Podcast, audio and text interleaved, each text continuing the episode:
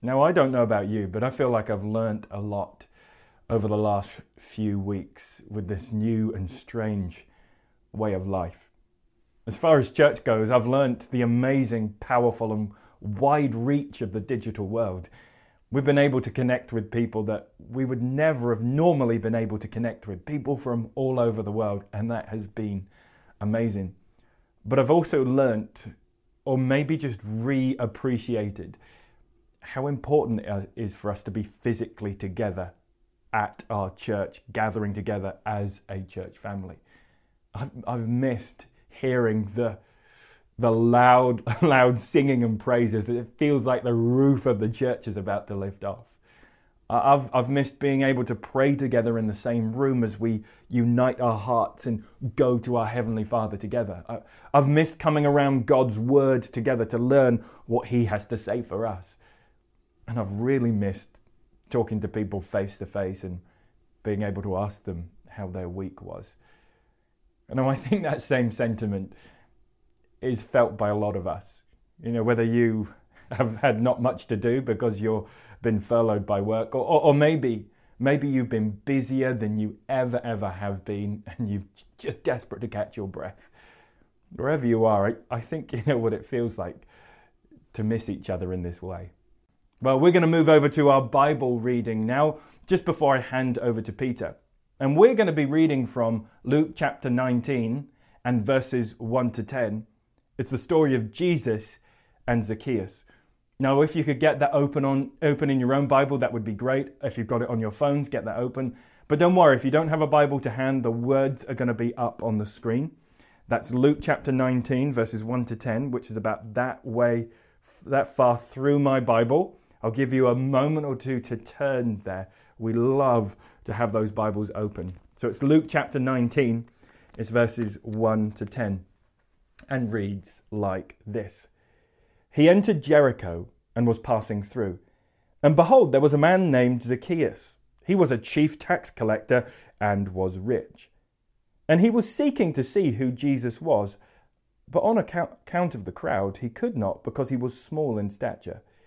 So he ran on ahead and climbed up into a sycamore tree to see him, for he was about to pass that way. And when Jesus came to that place, he looked up and said to him, Zacchaeus, hurry and come down, for I must stay at your house today. So he hurried and came down and received him joyfully. And when they saw it, they all grumbled, He has gone in to be the guest of a man who is a sinner. And Zacchaeus stood and said to the Lord, Behold, Lord, the half of my goods I give to the poor. And if I have defrauded anyone of anything, I restore it fourfold.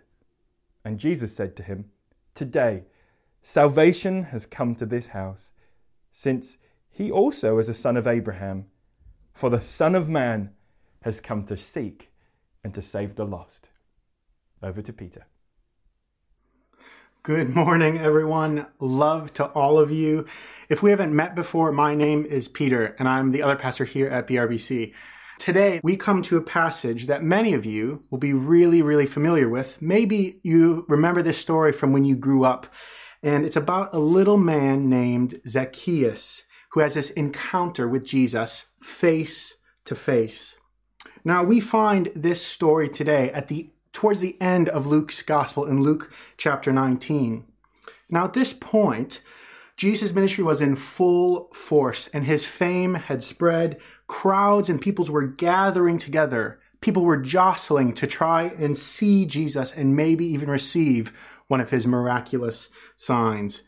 He was garnering almost celebrity like status. And today we see Zacchaeus receive a VIP pass a close encounter with Jesus, the man who everyone wants to see. Now, I think we can relate to the crowds in this story.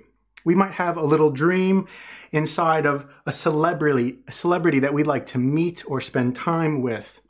You might find yourself uh, a part of many different sort of crowds following all different kinds of celebrities, whether it be authors, writers, musicians, and whatever, whoever it might be. We, we have a a hope that one maybe we would have a chance to meet them and be with them. We love asking each other all the time if you could meet one person, who would it be and why? But we also know, I think, that deep down, if we were to meet that celebrity, it wouldn't be the experience we hoped for. Yes, they might be warm, they might be polite, but they probably wouldn't remember our name at the end of it. Or maybe it's just that we won't mean as much to them as they mean to us. We're fa- afraid of the truth that we are just one more fan among the many. But today, as we'll see, the most talked about man in the area, Jesus himself, he rolls up into Zacchaeus' neighborhood. And as the crowds are gathering, Jesus doesn't act like the celebrity we expect him to act like, nor does he act like the God that we think he should act like. And so we, like the crowds, are offended, taken back by who Jesus chooses to spend time with the most despised man in the area, Zacchaeus. So, today, as we sort of jump into this new series that we're calling When People Meet Jesus Face to Face, we are invited to take a fresh look at this memorable story and be provoked by the scandalous grace of God again. This story, as we'll see, it shatters our assumptions of who it is that God comes looking for. It will shatter our assumptions of who it is that God comes looking for. So, what we're going to do is we're going to read through the passage one more time and sort of explain it so we all understand what's going on in the story. And then we're going to discover three things about God who his people is, what the heart of God is, and what the mission of God is. The people of God, the heart of God, and the mission of God. So we're going to reread verses 1 and 4. Would you read verses 1 and through 4 with me again? We read this He entered Jericho and was passing through.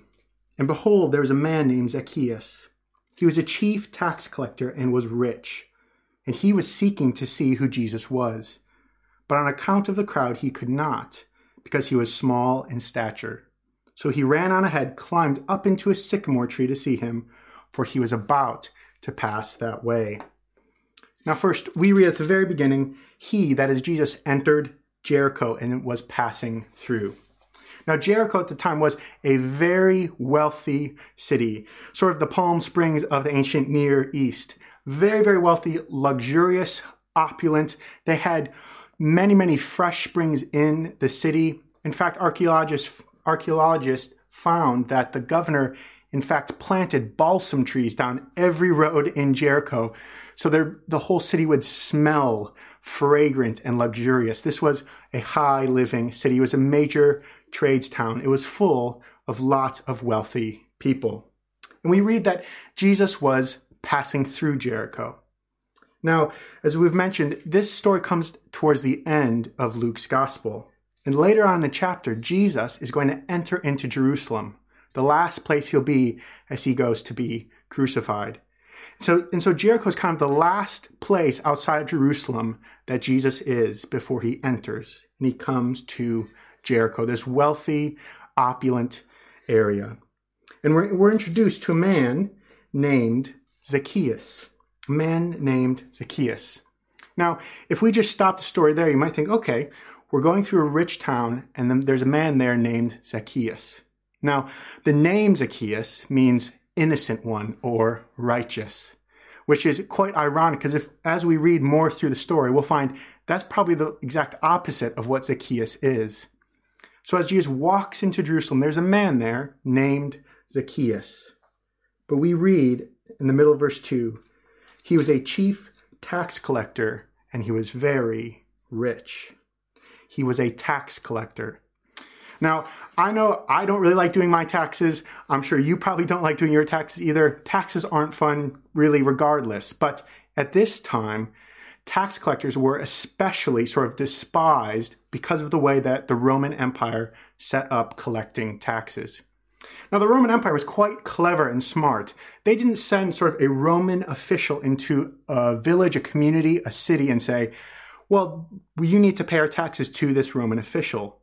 Instead, what they did was they basically put out tax collection, out for bid. Basically, would someone like to collect taxes from their own people and you will be paid? A way of sort of keeping the peace between the Romans and those under their authority. And so tax collectors would sort of bid and pay all that money up front, and in return, they'd be given a little piece of paper, which meant they could go and tax people however much they seemed fit. Sort of, you can tax people over what you owed, and all that money you could pocket, you could take as a commission. So, obviously, many of these tax collectors, when they were uh, taxing people, would tax way more than they needed to in order that they might take a big bonus and salary. And more even than that, it wasn't just that they were corrupt, but these people were from the same towns and villages that they were collecting taxes from. They were seen as traitors, those who betrayed their family, their cousins, their parents, their friends, their community in order to gain money, to dine on the backs of those who were their own people. And here in this passage, Zacchaeus isn't just the tax collector, he's the chief tax collector of this rich, wealthy province, one who would have taxed way, way more than many other places. He was despised. People were disgusted by the injustice that the tax collectors did, and especially Zacchaeus. He was an outsider in his own community. But we read in verse 3 this and he was seeking to see who Jesus was. He was seeking to see who Jesus was. Now, as we mentioned, the sort of the fame around Jesus had been growing. Some people said he was a political revolutionary, a, an insurrectionist.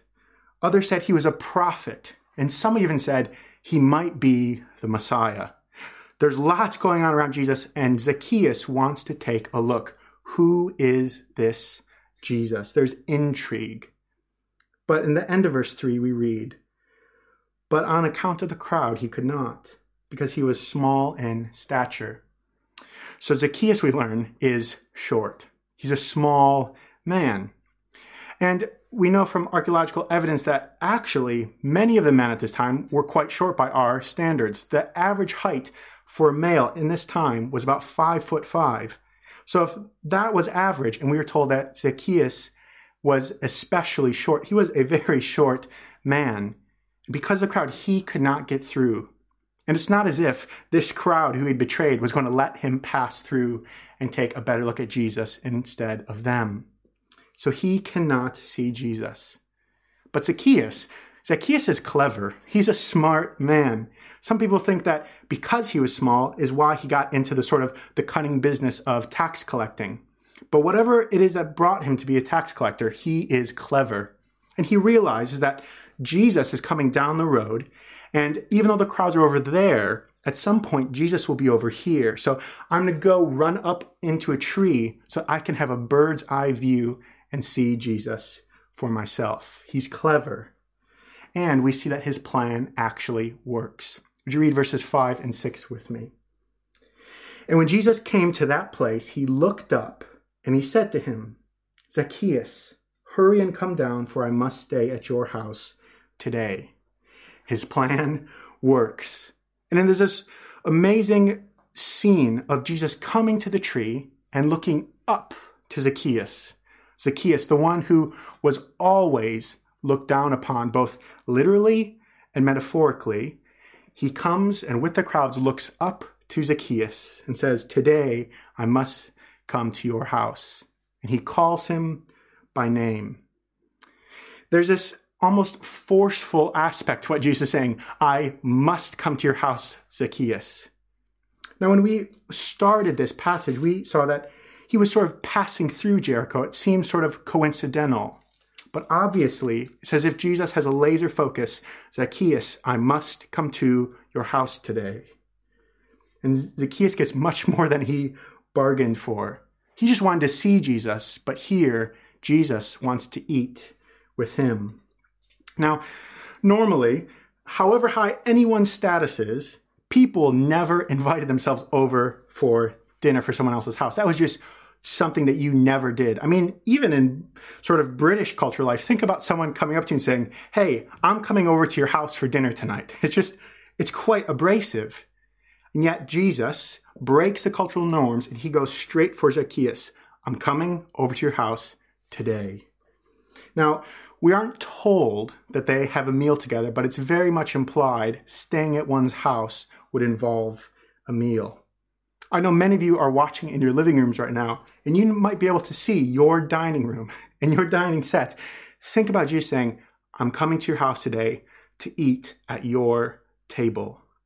Out of the blue, forceful. This is not what Zacchaeus was thinking was going to happen, nor is it what the crowds think was going to happen. Look at the crowd's response in verse 7. And when they saw it, they all grumbled. He has gone to, in to be the guest of a man who is a sinner. The crowds are grumbling. Why would Jesus, of all people, why would he choose Zacchaeus to go and have a meal with? Interestingly, here, the crowds don't even mention Zacchaeus by name. They know full well who Zacchaeus is, and yet they call him just a man who is a sinner. They're offended. Why would Jesus choose to be with Zacchaeus? But we see how transformative this is for Zacchaeus in verses 8 to 10. Let's read that together. In verse 8, and Zacchaeus stood and said to the Lord, Behold, Lord, the half of my goods I give to the poor, and if I have defrauded anyone of anything, I restore it fourfold. And Jesus said to him, Today salvation has come to this house, since he also is a son of Abraham. For the Son of Man came to seek and to save the lost. Jesus comes into Zacchaeus' house. Now, we're not told how quickly this interaction happens. This could have been a whole day in between uh, Jesus coming to Zacchaeus' house, and it could have been really, really short. But something happened when Jesus went into Zacchaeus' home that all of a sudden Zacchaeus is transformed. He gives a pledge, he'll give away half of his money straight to the poor and anyone he has defrauded, which would have been a lot of people, he will pay back four times as much. There's not going to be very much left over at the end of this. It's as if this encounter with Jesus fundamentally changes Zacchaeus, that he cannot help but by giving back the money he stole. It's as if he can't even help but doing that. He has found a new, richer life. And Jesus says, Today, Today, salvation has come to this man's house. For the Son of Man has come to seek and to save the lost. The lost sheep has been found. And Jesus is pulling on all the imageries of the Old Testament of God's people being sheep who are lost. And Zacchaeus is a lost sheep who has been found. What has just happened is exactly what Jesus has come for to seek and save people like Zacchaeus. So, that is the story of Zacchaeus. But what does it mean? What, what does it mean for us? So you mentioned we're going to look at what this means of who the people of God are, what the heart of God is, and thirdly, what the mission of God is. So first, the people of God. In this story, we see the first scandalous truth of what type of people God chooses to draw near to humbled sinners. God's people are humbled sinners. Now, in this story, Zacchaeus is the embodiment of anyone who's given into the way of the world, who's rejected God's laws, who's given into the way of greed, who is given into the way of trampling on other people for his own gain, a sinner. And yet, this is the man that Jesus welcomes into his kingdom. Now, I think we normally suppose that God is basically looking for good people. Now, many of our entire lives are built on that assumption. We believe God is looking for good people. Now, maybe some of you watching are thinking, well, I don't really believe in God, so that's not true. Okay, but if you don't consider yourself a Christian or you believe in God, I still would suggest that perhaps your life is catered around looking like a good, respectable person to all the people around you, whether it be your coworkers, your neighbors, your parents, your friends. We're all anxiously trying to live our lives and climb the ladder of status, trying our hardest to win the affection and the approval of the people around us because of who we are and what we can do. And it's hard work. I mean, we're constantly looking over our shoulders. Is someone going to see what I'm doing? And constantly covering up our mistakes to make ourselves look as best as we can so we can show off just a little And because we live our lives sort of next to one another, it becomes a race. Because our goodness, it's never just good by itself, it's always goodness in relation to one another. And so what we do is we plot ourselves somewhere on a graph of where we think we fit as we're sort of vying for recognition and wholeness. Who's going to get the promotion? Who's going to get the shout out? Who, when we're split up in teams, who's going to be picked first? But when Jesus comes, the one whom all the crowds are gathering around, he calls Zacchaeus, the lowest point on the graph. And the entire system is thrown off balance. And this is perhaps the hardest yet most liberating truth of Christianity. And it's this that Christianity does not discriminate between good people and bad people. Christianity discriminates between humble people and proud people. I should say that one more time. Christianity does not di- discriminate between good people and bad people, but between humble people and proud people. You see, Jesus, he's not interested in playing the game of religion, of plotting us out because of this truth that he knows we, all of us, would fail. Underneath any sort of veneer of goodness, Jesus sees us exactly as we are. All of our hearts are open to him. The truth of Christianity is that we are all plotted at the very bottom of the graph. But Jesus doesn't want to relate to us on the basis of the religion game because he loves us. Instead, he asks us to humble ourselves, to let go of our striving and accept his offer of grace. This point, I think, is made really clear when we look at this story in relation to another story that Luke mentions just a couple paragraphs before. If you look in your Bibles in chapter 18, only two paragraphs before, we see the story of the rich young ruler. And they're very, very similar stories in many ways. In Luke 18, we have this rich man who is polite, he's respectable, he comes from a good family, he's followed all of God's law. And he comes to Jesus and he says, What must I do to in- inherit eternal life? Jesus responds to him, Well, sell all that you have and distribute to the poor. In short, throw it all away Stop playing the game. Humble yourself and find a different kind of treasure. But the rich young elite ruler can't, and he goes away sad. Unable to let go of his pride means he's unable to grab hold of the treasures that Jesus has for him. Jesus concludes by saying how difficult it is for those who have wealth to enter the kingdom of God. For it is easier for a camel to go through the eye of a needle than for a rich man to enter the kingdom of God. But here, a couple paragraphs later, we have another rich man, probably much more rich than that young rich ruler. Zacchaeus is the camel that got through the eye of the needle. Why? Well, Jesus explains in Luke 18 what is impossible for man is possible with God. That is humility. Humility means letting go of our ability to save ourselves, to prove ourselves, to be good enough, so that Jesus can pour out his one way love and his grace.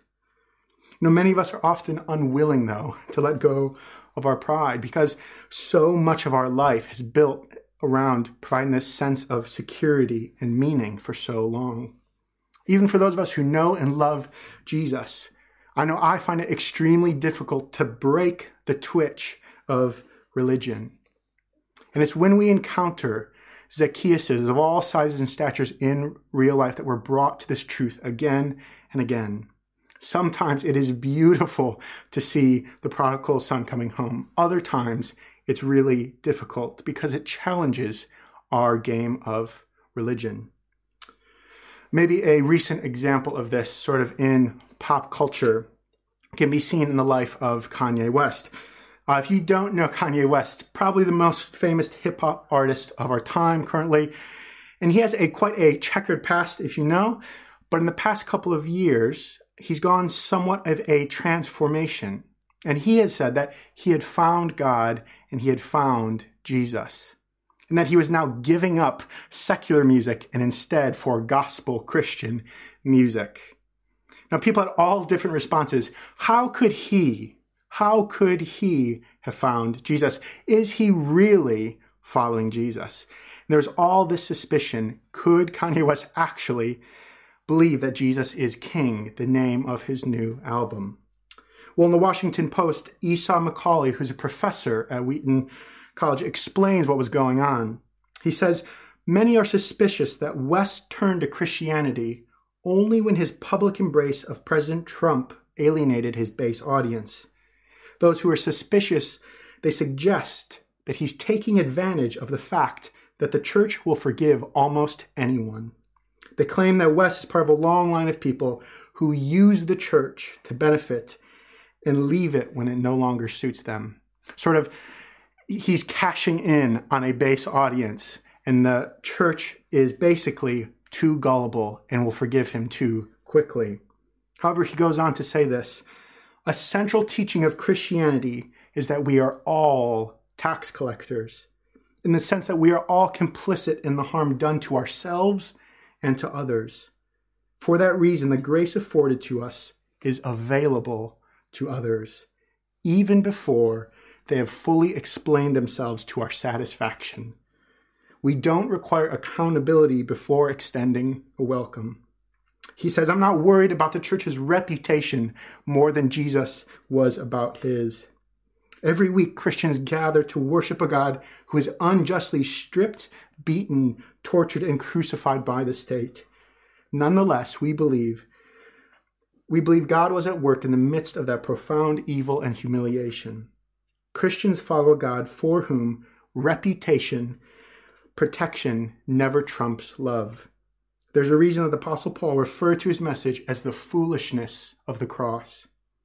Some might be tempted to portray Kanye West as a kind of prodigal son, someone who's finally come home to the Christian faith. But Christians in particular should view him in the same way that we view ourselves. West is a tax collector and Jesus is king. This is the scandal of Christianity that Jesus will forgive anyone, even those we can't imagine forgiving. And this is good news this morning for you and for me. In Zacchaeus, we see the radical availability of God's kingdom. It is not for the elite few who have managed to display their life in a way that appears respectable it's for all of us. Jesus does not raise the bar and say, You must get to here. Rather, Jesus drops the bar as low as it can go. Zacchaeus stands as a trophy of God's grace. Jesus intentionally walked through the crowd, came to the most despised and hated man, and publicly said, I want to have dinner with you. Zacchaeus' encounter with Jesus is an emphatic declaration that the reach of God's grace goes further than the most outcast sinners in society. Those with skeletons in their closets, those with tainted histories, those who stand at a distance, those on the fringe, those the rest of us probably would have given up on. In short, every single one of us. The people of God are humbled sinners who receive Jesus' one way love. In short, you don't need to keep playing the religion game. The people of God are humbled sinners. But secondly, as well, this story gives us a peek into the heart of God. The heart of God is that He is a friend of sinners. Would you read verses 5 and 6 with me again? Verse 5 reads And when Jesus came to that place, he looked up and said to him, Zacchaeus, hurry and come down, for I must stay at your house today. So he hurried and came down and received him joyfully. And maybe when you first meet, have met someone, they may have said something like this that people sometimes say to me Oh, Peter, it's so good to meet you. I've heard so much about you, which instantly makes you think, who did you hear from and what did you hear? Maybe you've felt that way before. When someone comes knowing your name before you know theirs, what do they know about me? Jesus had never met Zacchaeus before, in person, face to face. But when he does, he calls him by name. Zacchaeus come down from the tree. Think about it. the name of Zacchaeus is on the lips of Jesus. He knows everything about Zacchaeus, more than just his name. He knows every single penny he has stolen. Not scary, the thought that Jesus himself has our names on his lips and that he knows everything, probably better than we even know about ourselves. That, that can be a scary thought. But at the same time, it is beautiful because of what Jesus says next. I must come to your house today. The one who knows everything about us says, I must come to your house today. So said, consider Jesus sitting at the dining room table. Zacchaeus could only be addressed by someone who knew his name and knew his secrets. In Jesus, we are addressed by someone who doesn't see us as fundamentally alien. He can empathize with the complex emotional and intellectual realities that often make us feel like Zacchaeus standing at a distance and outcast standing on the fringe. He knows Zacchaeus by name. He knows you by name.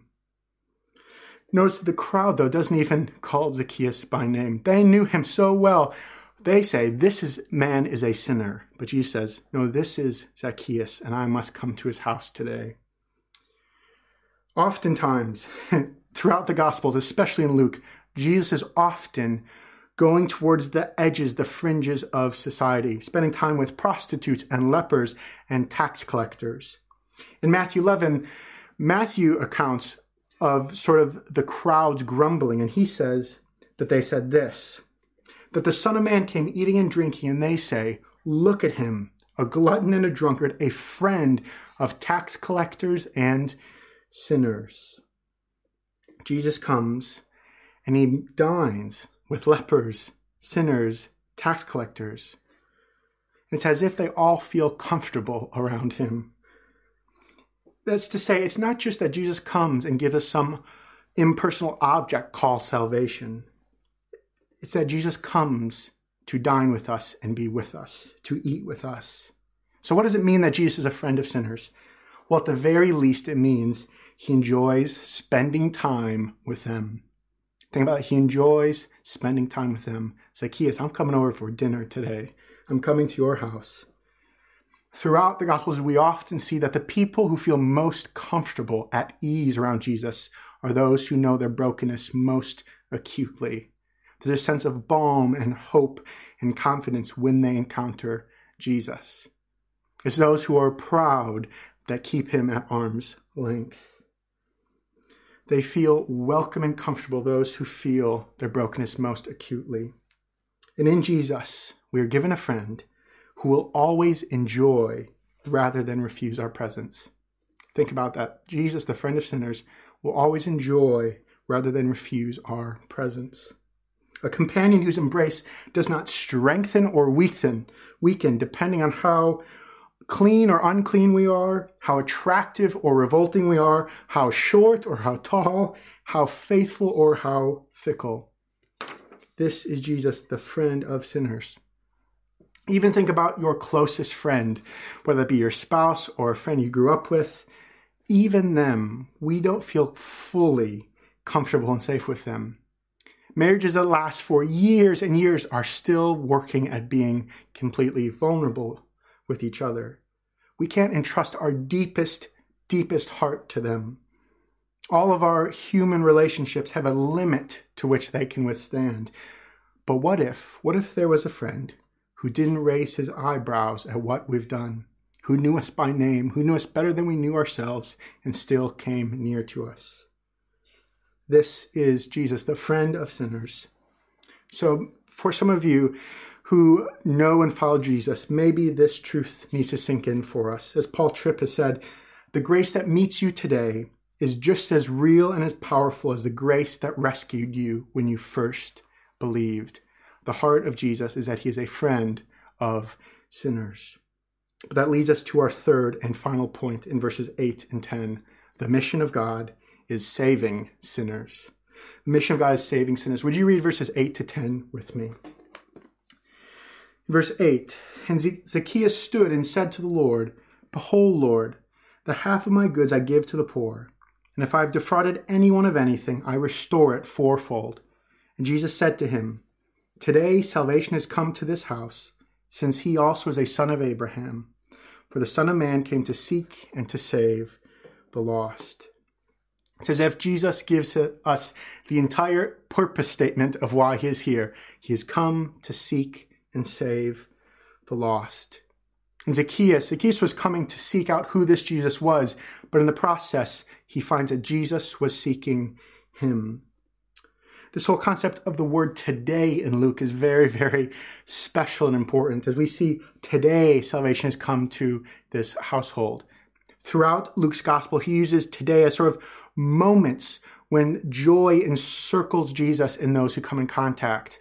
The first is at the very beginning of the Gospel of Luke, when the angels come to the shepherds who announce the arrival of baby Jesus. They say, Today I bring you glad tidings of joy, for to you Christ is born in, in the city of David today. We have it here in Luke, and at the end of Luke's Gospel as well, the thief on the cross. What does Jesus say to him? Today you'll be with me in paradise. Today it's this image of a moment of joy when the lost are found. If you turn back in Luke's gospel just a couple chapters to chapter 15, we have three stories of a lost sheep that is found, a lost coin that is found, and the prodigal son who returns home. And in all three, there is resounding joy when that happens.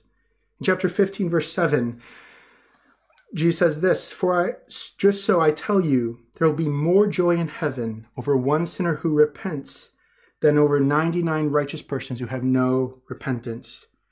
Then down to verse 10 Just so I tell you, there is joy before the angels of God over the one sinner who repents.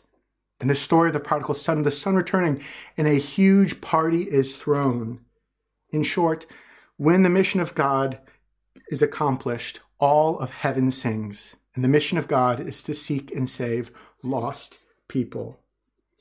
In many ways, as we said, Jesus is a celebrity, but in many ways, he acts as sort of the anti celebrity.